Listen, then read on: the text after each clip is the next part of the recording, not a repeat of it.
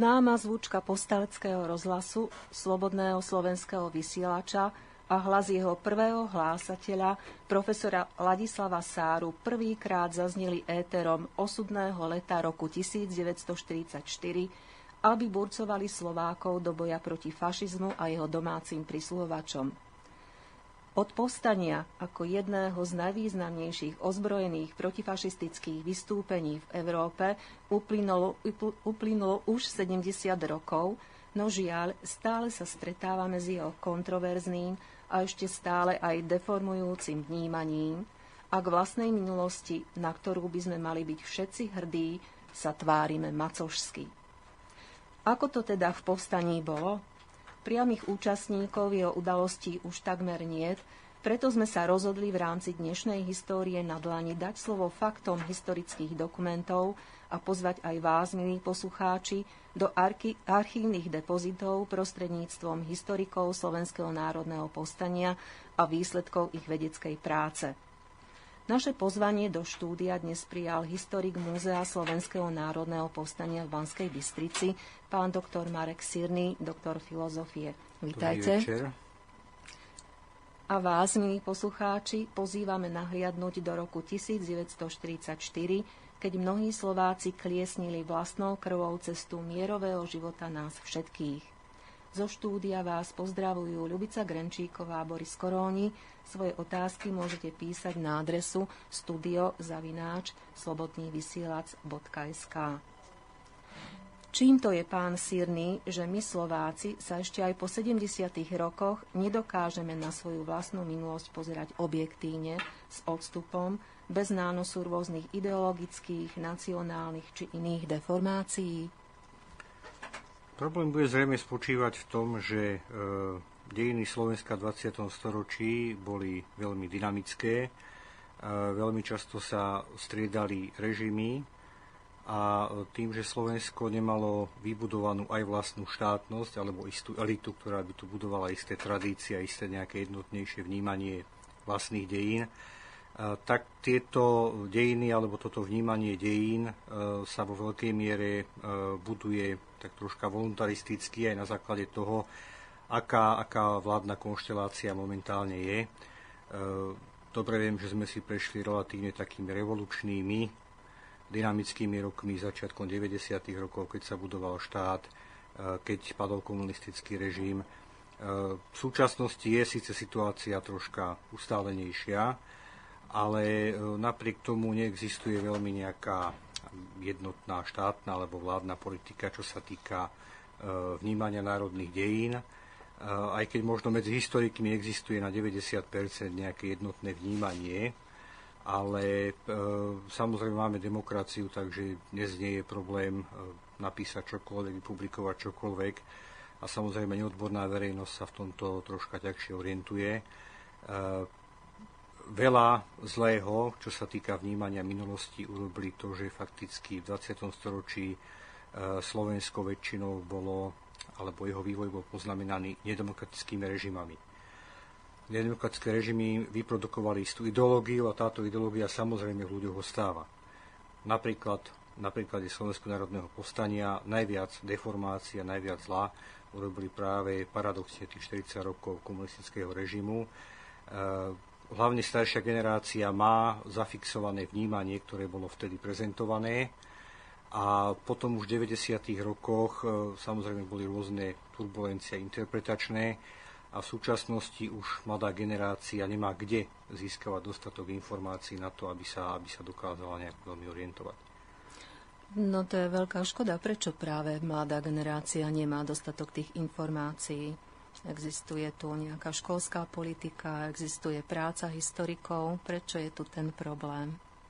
No, dospievame do štádia, kedy sa e, história alebo teda dejiny, dejepis ako vyučovací predmet stále stenšuje a uberá. čo je paradoxne v opozícii voči vývoju, ktorý je v, okolitým, v okolitých štátoch, či už je to Česko, Polsko alebo Maďarsko, kde je veľký dôraz aj na výučbu dejín alebo národných tradícií.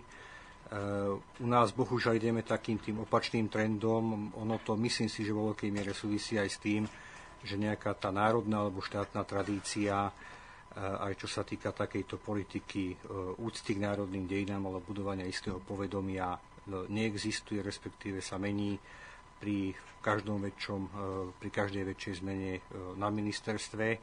A chyba tu istá tradícia alebo aj elita ľudí a štátnikov, ktorí by sa snažili budovať práve na tejto tradícii. Tak to je, myslím si, veľká škoda a e, veľké zamyslenie aj pre politikov a na vedúc, vedúcich teda e, ľudí, ktoré, ktorí by sa mali zamyslieť aj nad týmito otázkami. A myslím si, že v podstate dôležitú úlohu zohrávajú pre všetkým teda naozaj tí mladí ľudia, ktorí aj z nedostatku vedomostí a poznania historických faktov ľahko podriehajú tým neobjektívnym interpretáciám a škodlivému radikalizmu. No, bolo potrebné na vojnovom Slovensku národné povstanie?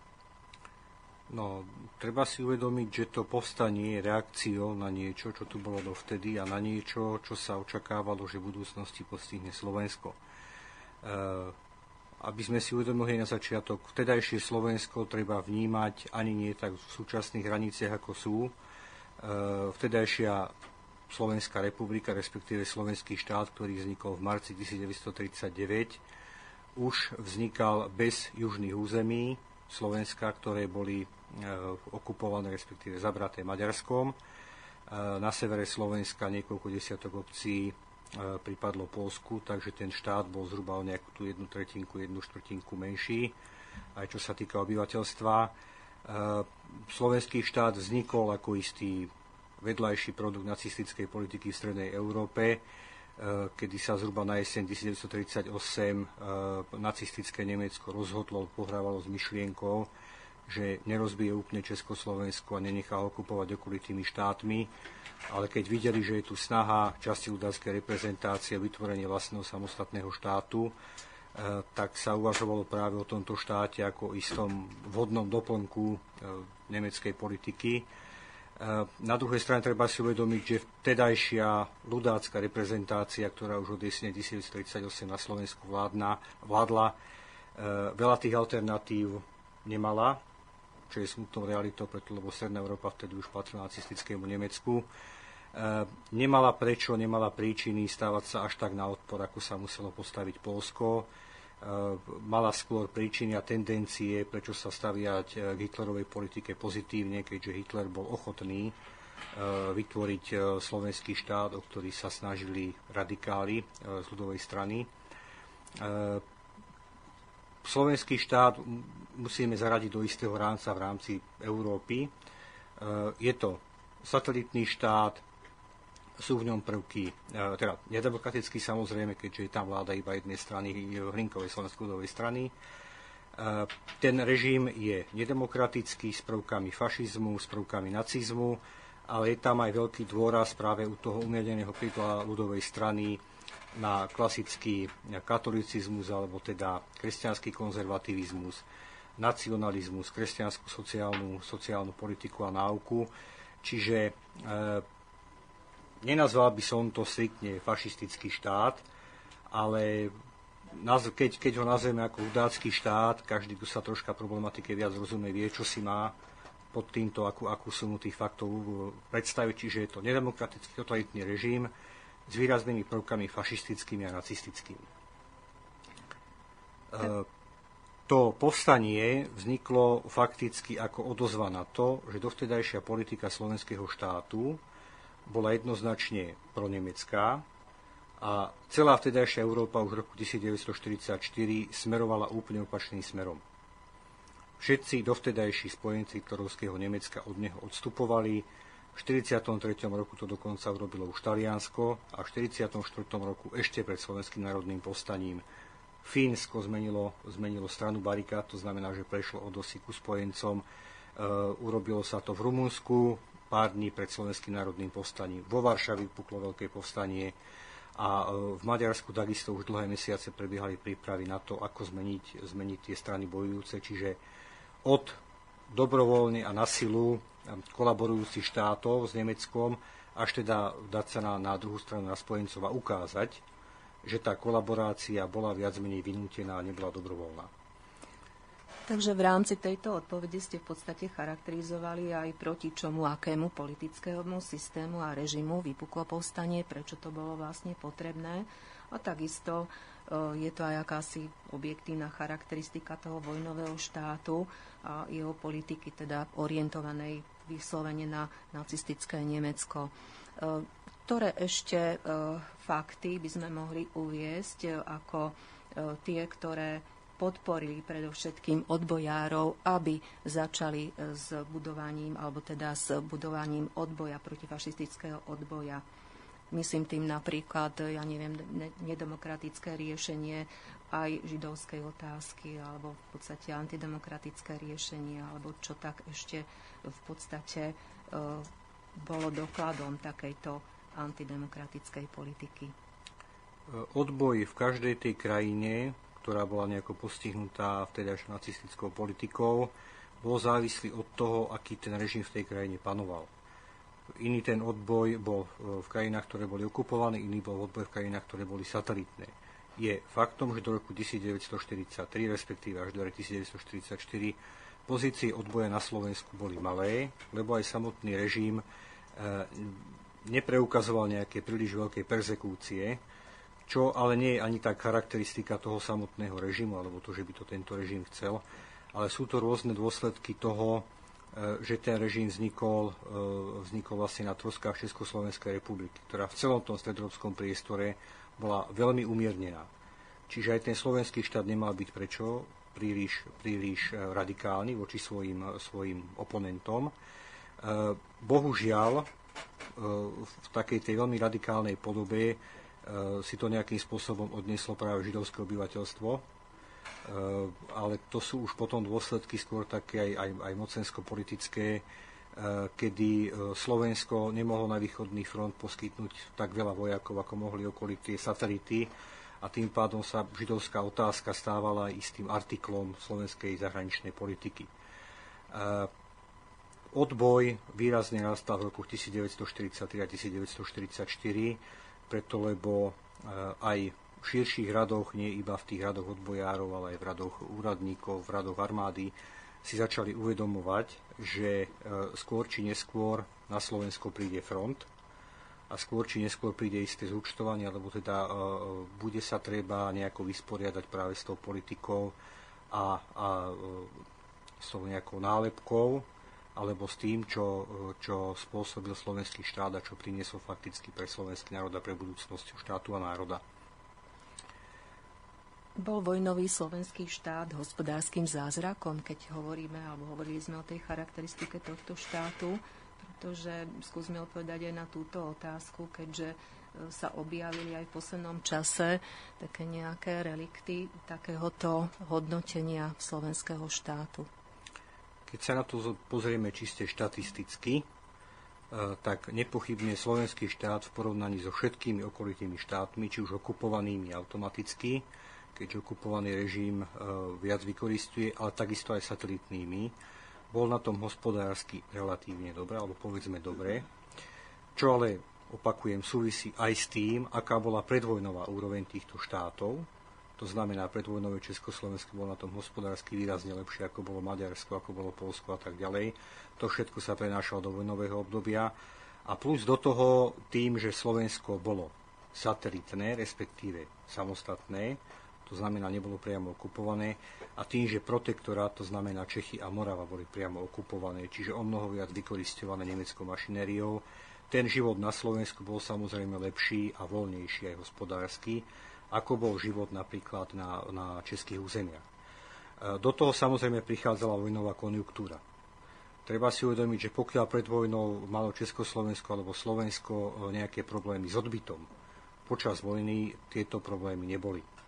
Nemecko fakticky odoberalo akékoľvek suroviny, ktoré sa na Slovensku vyťažili e, A čo sa týka hospodárskej konjunktúry, treba si uvedomiť, že väčšina tých podnikov alebo hlavných podnikov už nebola slovenských, ale bola v nemeckých rukách. To znamená, že ak za prvej Československej republiky e, väčšinu kapitálu, väčšinou podnikov ovládal, ovládal český kapitál, alebo česká strana, potom nejaký ten židovský, slovenský a tak ďalej, respektíve zahraničný. Dôsledkom v úvozovkách tej slovenskej revolúcie v roku 1939 bolo aj to, že my sme sa nedostali k tomu majetku automaticky, ale že väčšinou, e, či už sú to zbrojárske podniky, či už sú to železiarne Podbrezová a podobne, boli vo vlastníctve Nemeckom. To znamená, že tam tie podniky nemuseli riešiť nejaké problémy, čo sa týka odbytov, dohadovania zahraničných, zahraničných transakcií a tak ďalej, preto lebo toto všetko si fakticky Nemci, Nemci riešili po vlastnej osi. A ako vravím, aj čo sa týka e, ťažby dreva, vývozu dreva a tak ďalej, nebol taký problém, ako bolo pred vojnou, preto lebo Nemecko všetko odoberalo. Malo to samozrejme aj svoju tienistú stránku, že do istej doby, pokiaľ dokázalo Nemecko splácať e, produktami ako je elektronika, alebo s takou povedzme dnes moderne povedanou vyššou DPH, e, tak problém nebol. Samozrejme, čím Nemecko malo väčšie, väčšie hospodárske a teda vojnové problémy, tak tým ich schopnosť vyrovnávať tú tzv. clearingovú špičku, to znamená vývoz tovarov v istej hodnote, dovoz tovarov v istej hodnote a tak ďalej, klesal.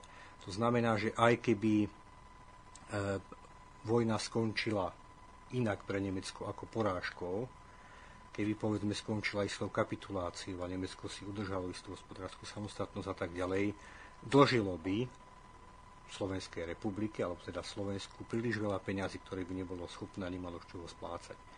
Čiže tie prvé roky, tie hospodárske vzťahy a väzby na Nemecko boli samozrejme pre Slovensko výhodné, aj pre Nemecko, ale čím dlhšie vojna bola, čím hlbšie muselo Nemecko siahať na dno svojich, svojich, svojho potenciálu, tým samozrejme muselo viac koristiť aj zo štátov, ktoré boli satelitné. A všetko sa to fakticky e, nechávalo na budúcnosť, po víťaznej vojne, kedy Nemecko bude mať dostatok zdrojov a potom vyrovná tieto svoje pohľadávky Slovenska voči nemeckej ekonomike. Tak našťastie k tomu už nedošlo, však vieme pre e, ktoré hlavné veci, pretože fašistické Nemecko bolo porazené. No a my sa po pesničke opäť vrátime k odboju a budeme hovoriť o formovaní protifašistického odboja na Slovensku, o jednotlivých zložkách a o cieľoch odboja.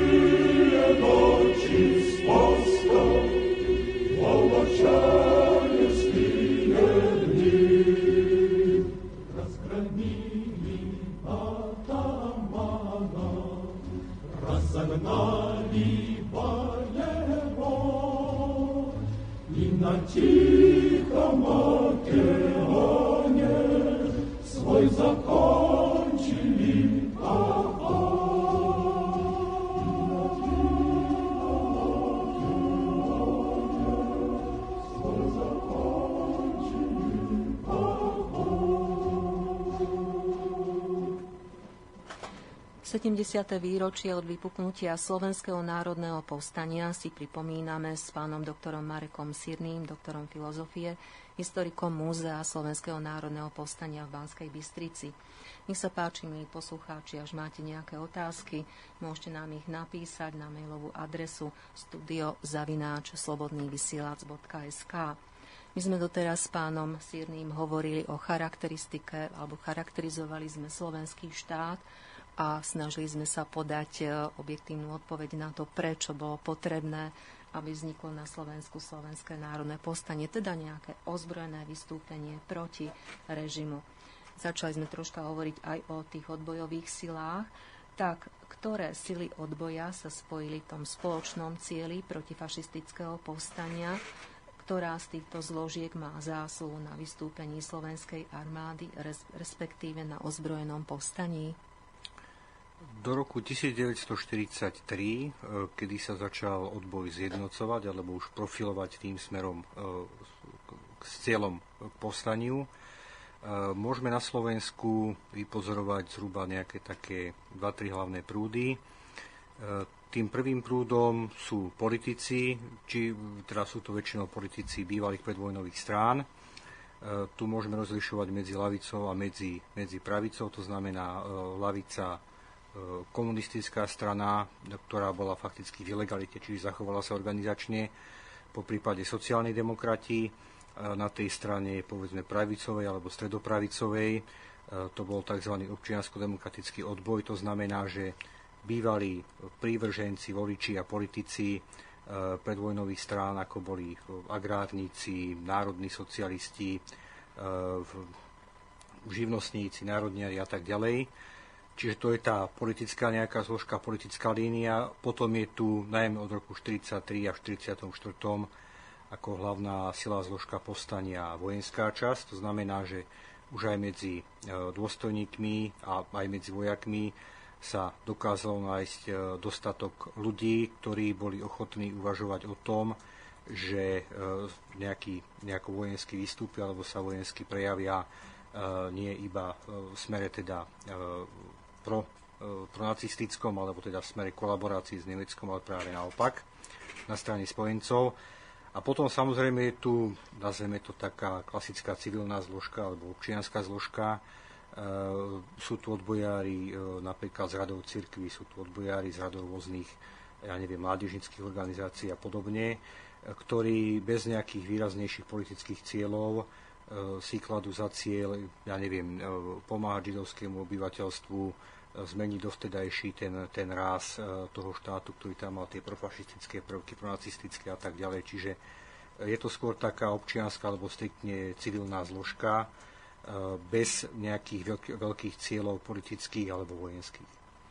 Potom takou významným e, medzníkom vo formovaní odboja sa uvádza Vianočná dohoda v decembri roku 1943, takže o čom hovorí Vianočná dohoda a ako postupovalo ďalej e, predovšetkým formovanie toho vojenského ozbrojeného vystúpenia. E, do konca roku 1943 bolo najväčším problémom odboja, hlavne toho politicky orientovaného, to, že tam boli dve výrazné línie, to znamená komunistická strana a, a je teda smerovanie a potom boli tí nekomunisti alebo občianskí demokrati. E, problém bol aj čo sa týka cieľa, keďže komunistická strana e, do istej miery tam ešte zohrávala e, svoj význam e, myšlienka sovietského Slovenska.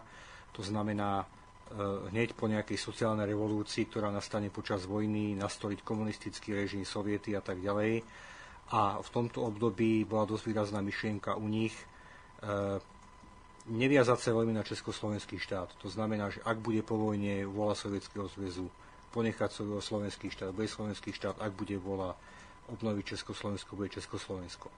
A naopak tí nekomunisti mali, boli striktne zacielení na to, aby sa obnovila Československá republika predvojnová, to znamená v ich predvojnových hraniciach, aby to bol demokratický režim, ako bol predtým, ale s výraznou samozprávou Slovenska. To znamená už žiaden čechoslovakizmus, žiaden centralizmus, čiže obnovenie demokratického, povedzme federalizovaného, federalizovaného Československa. Čiže tu je vidieť e, e, veľmi výrazné rozdiely a e, na jeseň, respektíve koncom roka 1943 sa tieto rozdiely fakticky zotrli. Prijal sa spoločný program. Ten program sa prijal hlavne pod tlakom toho, čo sa dialo v zahraničí. To znamená, že rozhovory a potom dohoda medzi exilovým nekomunistickým odbojom okolo prezidenta Beneša, ktorý bol v Londýne, a komunistickým exilovým odbojom okolo Klementa Gottwalda, ktorý bol v Moskve. Na príklade dohody, dohody týchto, dvoch, e, týchto dvoch zložiek zahraničných si uvedomuje domáci odboj, že je treba sa dohodnúť. Tým spoločným výsledným cieľom bolo e, obnovenie Československej republiky, federalizovanej, alebo teda s výraznou samozprávou Slovenska a sociálne reformovanej. To je fakticky ten ústupok tej komunistickej alebo tej lavicovej zložke. Čiže už v tomto období sa počítalo e, s istým znárodnením alebo zoštátnením veľkých podnikov, ale je to diametrálne iné, ako tomu bolo po 48. roku, alebo ak sa to konečne realizovalo. Hej. Čiže nejaký ten, ten stred obidvoch tých plánov, kedy aj nekomunisti získali alebo presadili si to svoje obnovenie Československej republiky federalizovanej, obnovili si alebo presadili si obnovu demokratického režimu. Komunisti ustúpili z toho, aby presadzovali hneď komunistickú revolúciu a prechodu komunizmu povedali, dobre, bude demokracia a tak ďalej, ale budú výrazné sociálne zmeny a sociálne premeny. Tých plánoch povstania zohráva dôležitú úlohu pre všetkým vojenské ústredie slovenskej armády, ktoré začalo pripravať ozbrojené vystúpenie. Tak povedzme si niečo o týchto vojenských prípravách povstania. E, v tej spomínanej Vianočnej dohode z konca roku 1943 za hlavný prostriedok toho, ako má Slovensko ukončiť vojnu, alebo ako sa má ukončiť dovtedajšia politika a, vlastne pristúpiť, e, pristúpiť k snahám spojencov, to znamená protifaktickej koalície. Tým prostriedkom malo byť veľké povstanie. E, hlavnou silou tohto povstania mala byť armáda. E, pri každom jednom povstaní najdôležitejšiu úlohu zohráva počet ľudí, ktorý je schopný so zbraňou bojovať. Je to povstanie, treba sa nejako vojensky prejaviť. Politici vtedy už mali informácie o tom, že v armáde sú skupinky dôstojníkov, ktorí takto nejako uvažujú alebo sú ochotní pripraviť nejaké veľké povstanie, nejaké veľké vystúpenie ozbrojené e, voči, voči Nemecku a voči kolaborácii s Nemeckom. Po mnohých tých, tých, tých diskusiách alebo výberoch hodných osobností padla voľba na vtedajšieho náčelníka E, štábu veliteľstva, e, veliteľstva pozemného vojska v Banskej Bystrici, podplukovníka Jana Goliana. E, tá jeho hodnosť, nebolo to to najvyššie, čím, čím mohli odbojári nejakým spôsobom disponovať, ale jeho zaradenie ako náčelníka štábu pozemného vojska ho predurčoval k tomu, že mohol robiť prípravy organizačné potom k nejakom bojovom vystúpeniu. To čo, to, čo samozrejme bolo kladom Jana Goliana bolo to, že bol odhodlaný, to znamená, že príliš nešpekuloval nad tým, či nejaké povstanie áno, či nie. E, bol vlastencov v zmysle Československom, respektíve Slovenskom, e, čiže nemuseli sa obávať ani nejakých jeho prílišných, prílišných nárokov e, na nejaké veľké veliteľské pozície a podobne. A teda zastával pozíciu, ktorá mu umožňovala robiť potom presun jednotiek a tak ďalej. Okolo neho sa potom vytvorila skupinka väčšinou dôstojníkov, respektíve podôstojníkov, e, ktorí boli československí, respektíve odbojovo ladení. E, v pozíciách alebo v štruktúrach armády komunisti nemali nejaké veľké pozície. To znamená, že väčšinou týchto vojakov politicky potom oslovovali, oslovovala tá nekomunistická časť Slovenskej národnej rady ilegálnej, ktorá vznikla koncom roku 1943 a e, fakticky od nejakého toho apríla 1944 sa začali vojenské prípravy povstania. Určite to nebolo ľahké v podmienkach ilegality. pripraviť naozaj celonárodné ozbrojené vystúpenie, pre všetkým teda armády. E, ktoré faktory ovplyvnili, že nakoniec bolo nutné realizovať ten núdzový obranný plán povstania? Mám na mysli napríklad aj zlyhanie koordinácie s Červenou armádou alebo zlyhanie východoslovenskej armády a tak ďalej. Akýmkoľvek alebo tým základným predpokladom toho, aby takéto povstanie bolo úspešné, bolo rýchle spojenie s Červenou armádou všetkým aj vojakom, aj politikom bolo úplne jasné, že povstanie má šancu udržať sa iba niekoľko týždňov maximálne. E, inak samozrejme obklúčenie nemeckých jednotiek, ktoré sú mnoho silnejšie, nemá šancu vojensky prežiť. Čiže tým kľúčovým bola koordinácia a dohoda s Červenou armádou.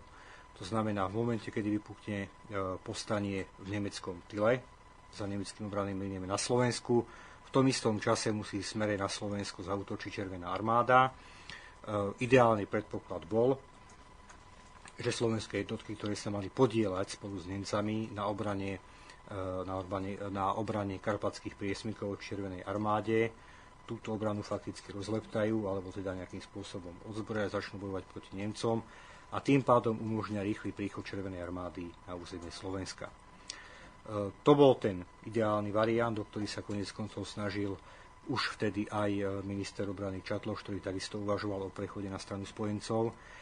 A e, v tomto prípade, na rozdiel od Čatloša, postalecké vedenie uvažovalo aj, od istým, aj nad tým negatívnejším variantom. A to začať povstanie v momente, kedy by náhodou Nemci sa odhodlali okupovať, okupovať Slovensko. Už tu bol príklad Maďarska, ktorý bol takisto už na 1944 okupované, preto lebo Nemci sa dozvedeli o tom, že Maďarsko má snahu, má snahu prejsť na stranu spojencov a bolo im jasné, že v momente, kedy by bolo Slovensko okup, okupované a ovládané e, jednoznačne nemeckým vojskom, e, nemôže byť uskutočnená už nejaká akcia. To znamená, že Slovensko, slovenský štát skončí vojnu ako, ako, ako vazal, ako, ako pomocník Hitlera až, až teda do toho, do toho súdneho konca. E, aj minister Čatloš, aj postalecké velenie e, viac nejakým spôsobom uprednostnili to chcenie alebo ten ideálny variant a príliš sa nezamýšľali nad tým alebo neuvažovali nad tým, že Nemci a nemecká politika a nemecké velenie je vždycky o krok dopredu alebo dokáže veľmi výrazne a rýchlo reagovať a nebude čakať, pokiaľ takéto nejaké povstanie alebo niečo vznikne. To znamená, že nemecké velenie v momente, e, kedy, kedy, už, e, kedy, už bojovala, kedy už bojovala Varšava od začiatku augusta, kedy prebehol prevrat 23. augusta v Rumunsku, si bolo vedomé toho, že ďalším štátom mal priestorom, kde by sa mohlo uskutočniť takéto niečo, je Slovensko. Už tu boli správy o tom, že partizáni tu majú nejaké akcie, že sa pokúšajú obsadiť viac menej celé územia. E, čiže po základných a prioritné boli tie informácie zvonku, čo sa deje v širšom stredoeurópskom priestore, respektíve na Balkáne. Potom boli informácie o tom, že na Slovensku sú isté posuny, že je tu isté hnutie. Mali informácie o tom, že časť armády už je veľmi proti nemecky výrazne, výrazne orientovaná, takže nečakajúc na priame prepuknutie nejakého povstania alebo prevratu, začali obsadzovať Slovensko. Bohužiaľ to bolo v čase, kedy nebola ešte dohodnutá a dotiahnutá koordinácia s Červenou armádou. Áno, máme tu nejaký mail, tak pokúsime sa reagovať na mail. Áno, ja vám ho hneď prečítam, sekundičku iba ho tuto musíme si vyťahnuť. Poslal vám mail Juraj a pýta sa takúto vec, že pekný deň, prajem pozdravujem hostia. E, chcem sa spýtať niekoľko otázok. Hlavne by som chcel vysvetliť rozdiel medzi nacizmom a fašizmom, pretože pokiaľ viem, fašisti boli Taliani a nacisti Nemci. Prečo sa hovorí, že sme bojovali proti fašistom, keď na slovenskom území nebol nikdy žiadny fašista? Je to len pozostatok po ruskej armáde alebo nejaká slovná hračka z histórie odvodenia nacistickej ideológie z fašistickej? A potom druhú otázku prečítame, keď teda odpoviete na prvú, lebo ešte tam aj ďalšiu. Pokiaľ sa na to pozrieme striktne politologicky, politológovia veľmi pojem nacizmus ako, ako niečo e, samostatnú nejakú ideológiu, veľmi neuznávajú. E, pre nich je to istá odnož, od, odnož fašizmu. Hej? Čiže berú to, berú to ako fašizmus. Pokiaľ sa na to pozrieme skôr z toho historického hľadiska, tak samozrejme my vieme veľmi striktne rozdeliť, čo je fašizmus, čo je nacizmus, hlavne na základe tých prejavov. A, ale vo všeobecnosti platí rozdiel, fašizmus je talianský a sú, to, sú tam prvky korporativizmu, je tam to zjednotenie jednotlivca, štátu a tak ďalej. A to, čo ho najviac líši e, alebo odlišuje od nacizmu je, že e, nacizmus dáva veľký dôraz práve na rasovú politiku, ktorá vo fašizme nie je. E, keby sme to brali striktne podľa toho, aká je ideológia, aká bola prax, tak ani fašizmus a možno ani nacizmus v úplne striktnej podobe nebol ani, ani, ani v Taliansku a ani v Nemecku. To znamená, že vždy, je, vždy musíme brať aký ideál, aká je realita. Čo sa týka e, týchto rôznych pomenovaní, e, nikto z politologov nemôže mať problém, pokiaľ sa niečo nazýva protifašisticky aj na Slovensku. Politologicky je to čisté. Samozrejme, že my sme naučení, alebo vieme, že je to skôr politika, ktorá bola orientovaná na Nemecko, čiže bola skôr pronacistická. Ale boli tu samozrejme prvky a boli tu inšpirácie aj z toho Talianska. Takže to sú skôr také e, e, slovné hry alebo termíny, ktoré, keď sa človek tomu troška venuje, tak s tým nemá až taký problém, lebo vie, prečo to nejakým spôsobom vznikalo.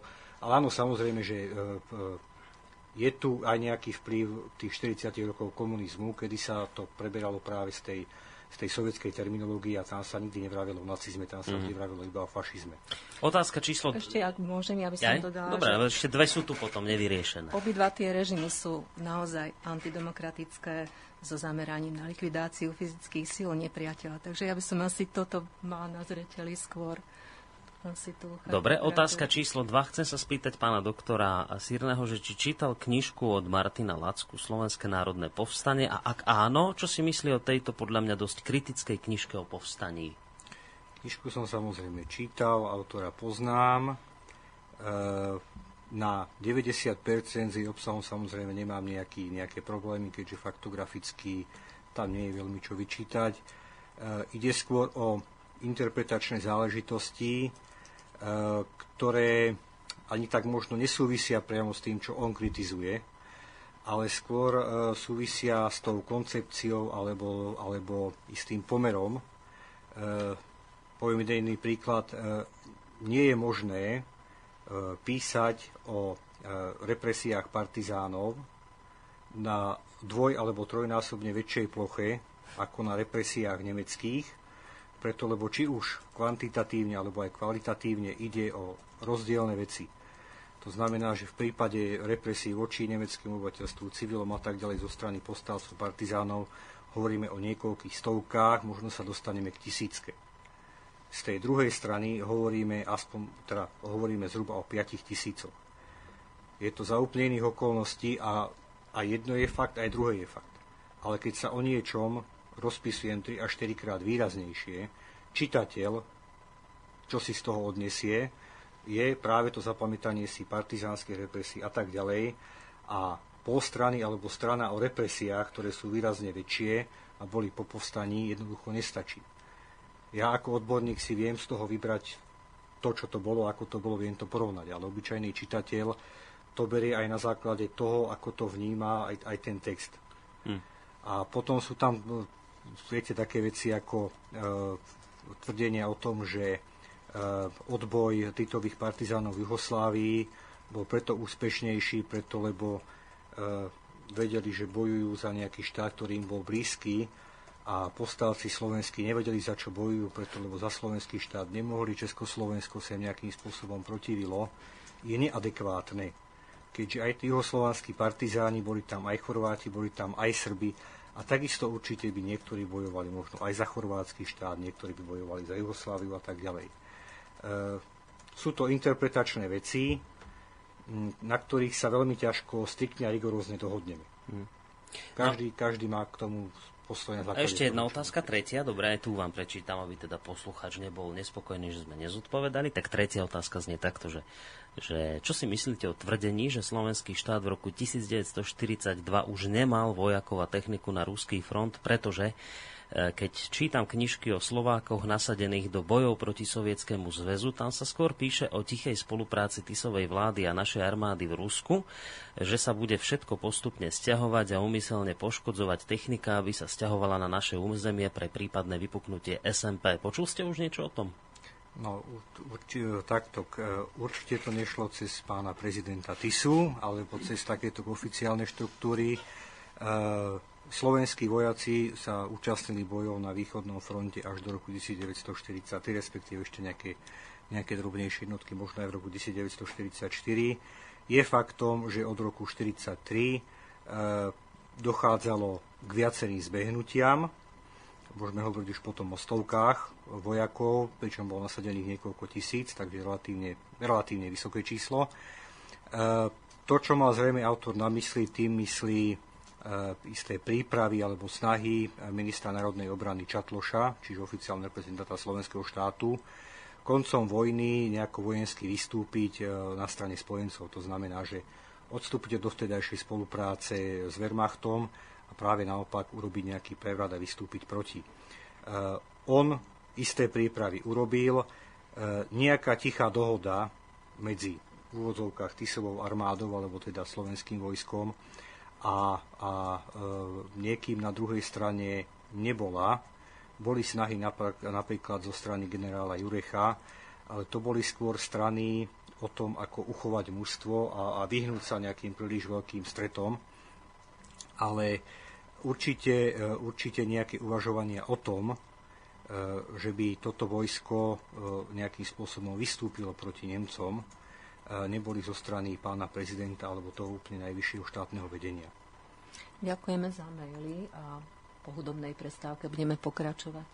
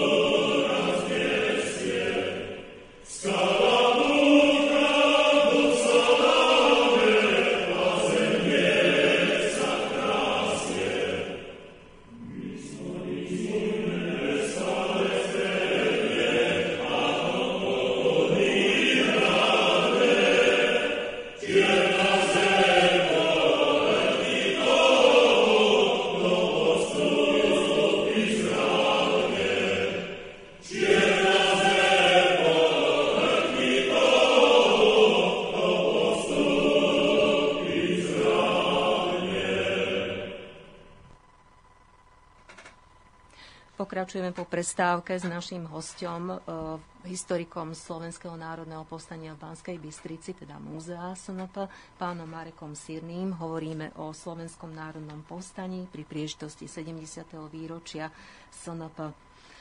No, heslo začnite s vysťahovaním znamenalo začiatok bojov, tak ja sa pýtam, kde prebiehali najdôležitejšie, také najurputnejšie boje v rámci obrany postáckého územia.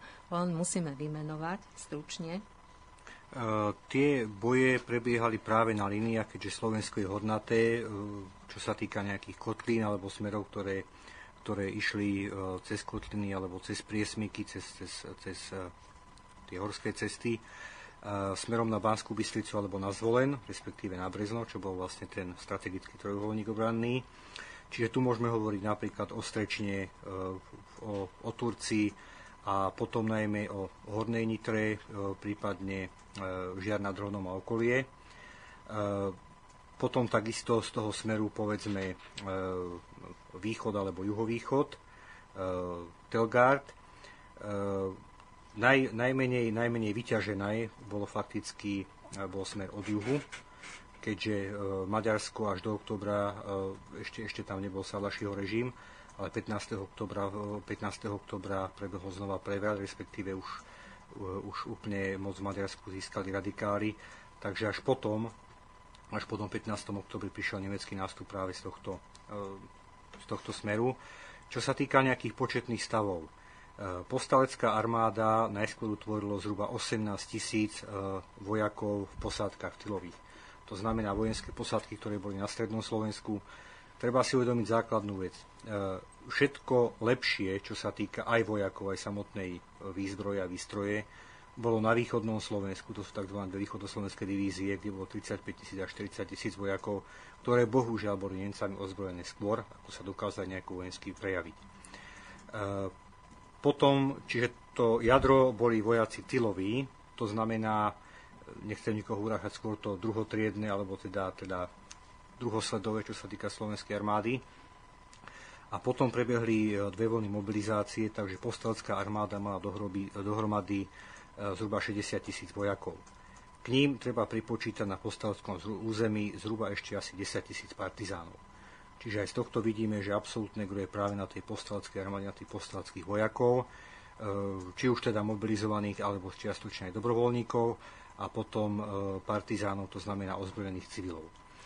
Často, na... pardon, často v tej histórii e, ešte v predchádzajúcom období počas komunizmu sa preceňovala tá úloha partizánov, podceňovala sa úloha vojakov. Dnes vieme, že to bolo naopak samozrejme. A e, má teda nejaký význam, alebo mal význam partizánsky boj, alebo teda e, respektíve akú úlohu zohrávali partizáni v rámci tých povstaleckých bojov? Treba si najskôr uvedomiť, že partizáni e, nemajú cieľ alebo nikdy pôvodne e, nemali byť použití na e, klasický vojenský tradičný boj, to znamená či už zákopový alebo pozičný. E, sú to jednotky, ktoré mali byť diverzné, ktorí mali v tyle rozleptávať obranu nepriateľa. Na postavskom území boli použité preto, lebo bolo potrebné, potrebná každá jedna zbraň, každý jeden muž. To znamená, že ani od nich sa neočakávalo, že budú plniť úplne tak disciplinovanie a tak ďalej tie úlohy, ktoré mali vojenské jednotky, vo svojej možnej miere to, čo mali naplniť, plnili. Samozrejme stávalo sa niekedy, že e, nezaujali tie obranné pozície, ktoré mali, neudržali to, čo sa od nich očakávalo a tak ďalej. Ale ako vravím, oni na to neboli cvičení, sú to ozbrojení civili, takže e, v tomto smere ich nejak veľmi kritizovať sa ani veľmi objektívne nedá. E, to, že predtým ich komunisti preferovali, súviselo najmä z toho, že v partizánskom hnutí mali väčšie pozície, ako mali v armáde, ale neznamená to, že by partizánske hnutie ovládali. Pokiaľ máte v armáde ako také mizivé percento vplyvu a pokiaľ máte u partizánov aspoň nejaký 10-20%, tak vždy je to lepšie a vždy potom partizánov nejakým spôsobom prezentujete ako vašu armádu, že tam mala strana svoje pozície a tak ďalej. Vieme, že boje e, pretrvávali do konca októbra. Banská Bystrica bola obsadená nemeckými vojakmi 27. októbra roku 1944 už v ranných hodinách. A tu sa nám nastolie otázka, bolo povstanie potlačené? Uh, vojensky nepochybne povstanie bolo porazené alebo bolo potlačené. Keď použijeme tento pojem, tak je to absolútne čisté. Uh, to znamená vojensky porazené ústup dohovor, a 28. potom už keď, keď neexistovala nejaká reálna nádej na to, aby sa ubránilo nejaké väčšie územie, e, tak e, vtedajší druhý postavacký veliteľ, generál e, Rudolf Viest, vydal rozkaz na to, aby dobrovoľne každý buď bojoval v horách, alebo jednoducho sa nejakým spôsobom ukryl a postaral sa sám o seba. Čiže ešte aj po tomto dátume ostávalo niekoľko tisíc partizánov a bývalých povstaleckých vojakov v horách a tu napokračovali v bojoch. Eh, čo sa týka tej inej stránky, ako je napríklad politická, tu sa môžeme toho troška chytiť, že politicky, fakticky povstanie vo veľkej miere dosiahlo svoje ciele. Eh, prihlásilo sa k spojencom, prihlásilo sa k Československej republike, aby sme nevnímali povstanie iba ako, nieč, ako niečo proti niečomu. To povstanie malo fakticky istý cieľ a to voviesť Slovensko respektíve slovenskú politiku, nie v roli vyníka, alebo nie v roli toho, koho bude každý trestať, či už, to bol, či už to bol exil okolo prezidenta, či už to budú sovieti, alebo to bude niekto iný, ale voviezť ho ako suverénny národ, ako suverénnu politickú reprezentáciu, ktorá bude môcť hrdosťou povedať, my sme Slováci, toto sme dokázali a preto musíte s nami, s nami jednať ako rovnocenní. To sa týkalo aj voči českej reprezentácii, u nekomunistov aj voči, aj voči, aj voči Moskve alebo aj voči Sovietom. To znamená, toto povstanie vo veľkej miere naplnilo už nebolo chybou povstalskej reprezentácia, nebolo chybou povstania, že tá vízia federalizovaného Československa sa pôvodne naplnila. Ale je faktom, že tie prvé mesiace po vojne bolo postavenie Slovenska e, veľmi, veľmi blízke autonómii až, až federalizmu. To znamená, že fakticky tie prvé mesiace po vojne e, nejaká Praha a nejaké centrum fakticky na Slovensku nevládli. Tá postalská reprezentácia potom už povojnová konala v súlade s československou reprezentáciou, s prezidentom Benešom a tak ďalej, ale fakticky celé Slovensko spravovala samé. Máme tu Nemá nás trošku iba potešiť, ani nie je otázka, ale skôr také konštatovanie, že napísal roli, alebo napísala roli, teraz neviem, že dobrý deň, výborná relácia, ďakujem. A mám vás poprosiť, pani Grenčíková, aby ste sa neustále neodvracala od mikrofónu, že potom utekáte hlasovo, tak treba do mikrofónu hovoriť. Ale inak relácia, že výborná, takže ďakujem veľmi pekne. Ďakujeme za uznanie. Ďakujeme. Sme radi. Existuje štatistika obetí oboch bojujúcich strán a obetí následných fašistických represálií, re, respektíve obetí, ktoré má na svedomí povstanie. To sme troška aj v podstate odpovedali na tú predchádzajúcu otázku, ale dajme teda čítať, e, poslucháčom aj nejaké čísla. No, budeme hovoriť iba o odhadoch, preto lebo pokiaľ sa robila nejaká e, presnejšia štatistika, tak sa skôr zistovali celkové počty obetí počas druhej svetovej vojny na Slovensku alebo Slovákov a z tohto veľkého kvanta sa dosť ťažko potom vyčlenuje práve to, čo bolo povstanie. Ale e, čo sa týka e, obetí vojenských na strane povstalcov a nejakých tých cieľov a tak ďalej, pohybujeme sa zhruba okolo čísla 5000 a, a vyššie, dajme tomu. A keď to spočítame aj s obeťami, ktoré potom následne boli ako obete e, nacistických persekúcií, to znamená Kremnička, Nemecka a tak ďalej, tak sa dostaneme možno do čísla 10 tisíc. Pokiaľ hovorím o tej druhej strane nemeckej, tam sú odhady e, ešte teda viac postavené na piesku, to môžem takto povedať. E, nemecká strana utržila niekoľko tisíc, niekoľko tisíc vojakov bolo zavraždených. Toto samozrejme môžeme pridať niekoľko stoviek, možno až tisícku nemeckých civilov, e, ktorí boli zavraždení, respektíve padli počas postalských bojov, čiže 3 tisícky, možno, možno 4 tisícky aj s tými civilmi. To sa ťažko takto, takto dodpovedá. Uh-huh. Čo sa týka tých fašistických represálií, tak vieme povedať konkrétne číslo teda tých obetí, konkrétne číslo existujúcich masových hrobov, ktoré, hrobov, ktoré boli následne po vojne nájdené, konkrétne číslo vypálených obcí, takže povieme našim ano, poslucháčom. Čiže tých obetí civilných a potom do toho samozrejme treba, treba započítať ešte asi aj tisícku e, židovské obyvateľstvo, ktoré jednoducho bolo vraždené v rámci, v rámci týchto akcií, či sa účastnilo povstania alebo nie. Tam sa dostávame zhruba k číslu 5 tisíc. Tých masových hrobov bolo niekoľko stoviek, e, nespomínam si teraz presné číslo, určite vyššie ako 200. 211 asi. Tak, a, tý, a tých, tých vypálených obcí bolo zhruba 102, respektíve niečo nad stovku. Treba to ale vnímať tak, že za vypálenú obec sa považuje aj nejaké sídlo, kde bolo vypálených e, dve, dva a viac domy. Via, mm-hmm. Dva domy a viac domov. Čiže aby sme si to nevnímali tak, že teraz 100 dedín na Slovensku bolo vypálených úplne do tla. Áno. Uh, už sme troška aj hovorili o tom význame povstania, ale teda na záver kladiem túto otázku. Malo povstanie svoje opodstatnenie a význam? V čom presahuje až do dnešných dní?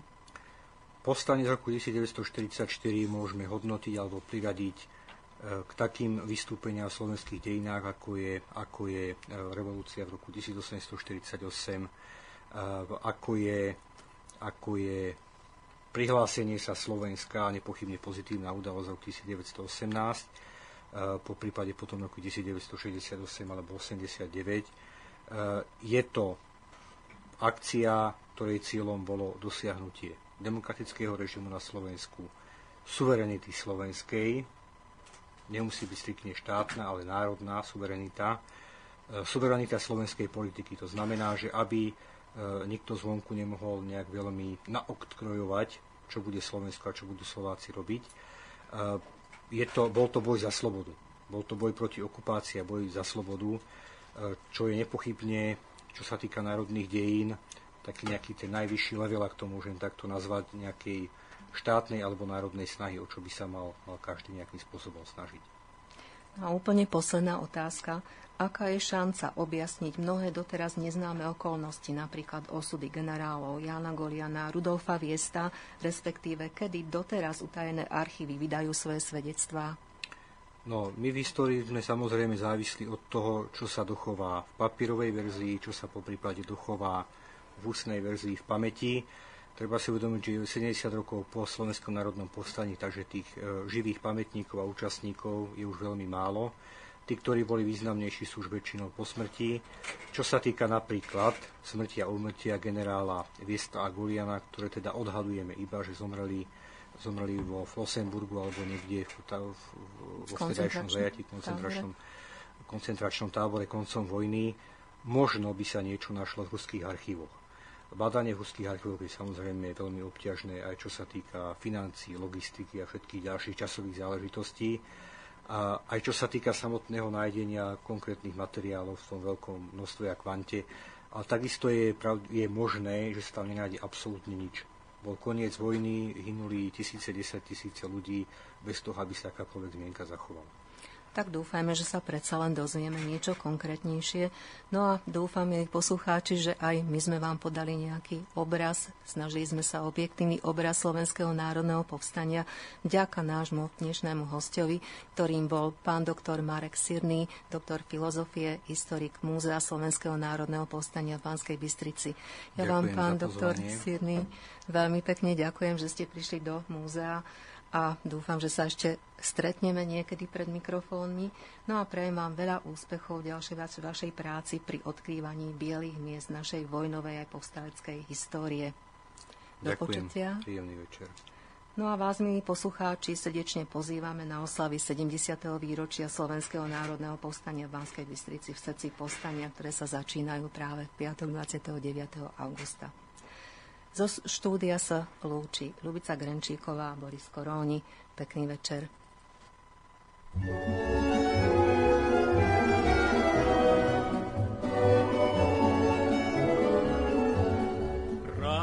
Расцветали яблони и груши, поплыли туманы над рекой. Выходила на берег Катюша, на высокий берег, на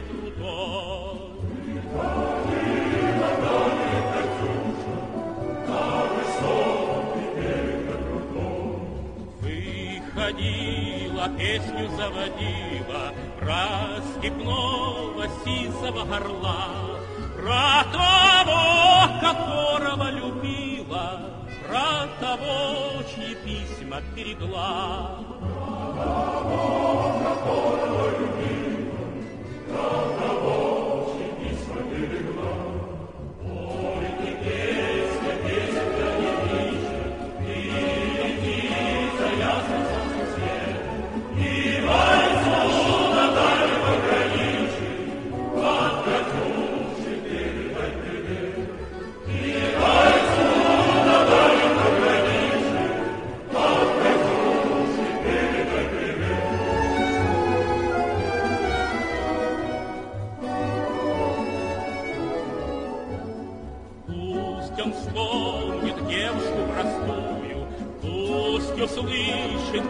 Она поет. Пусть он землю перешет родную, а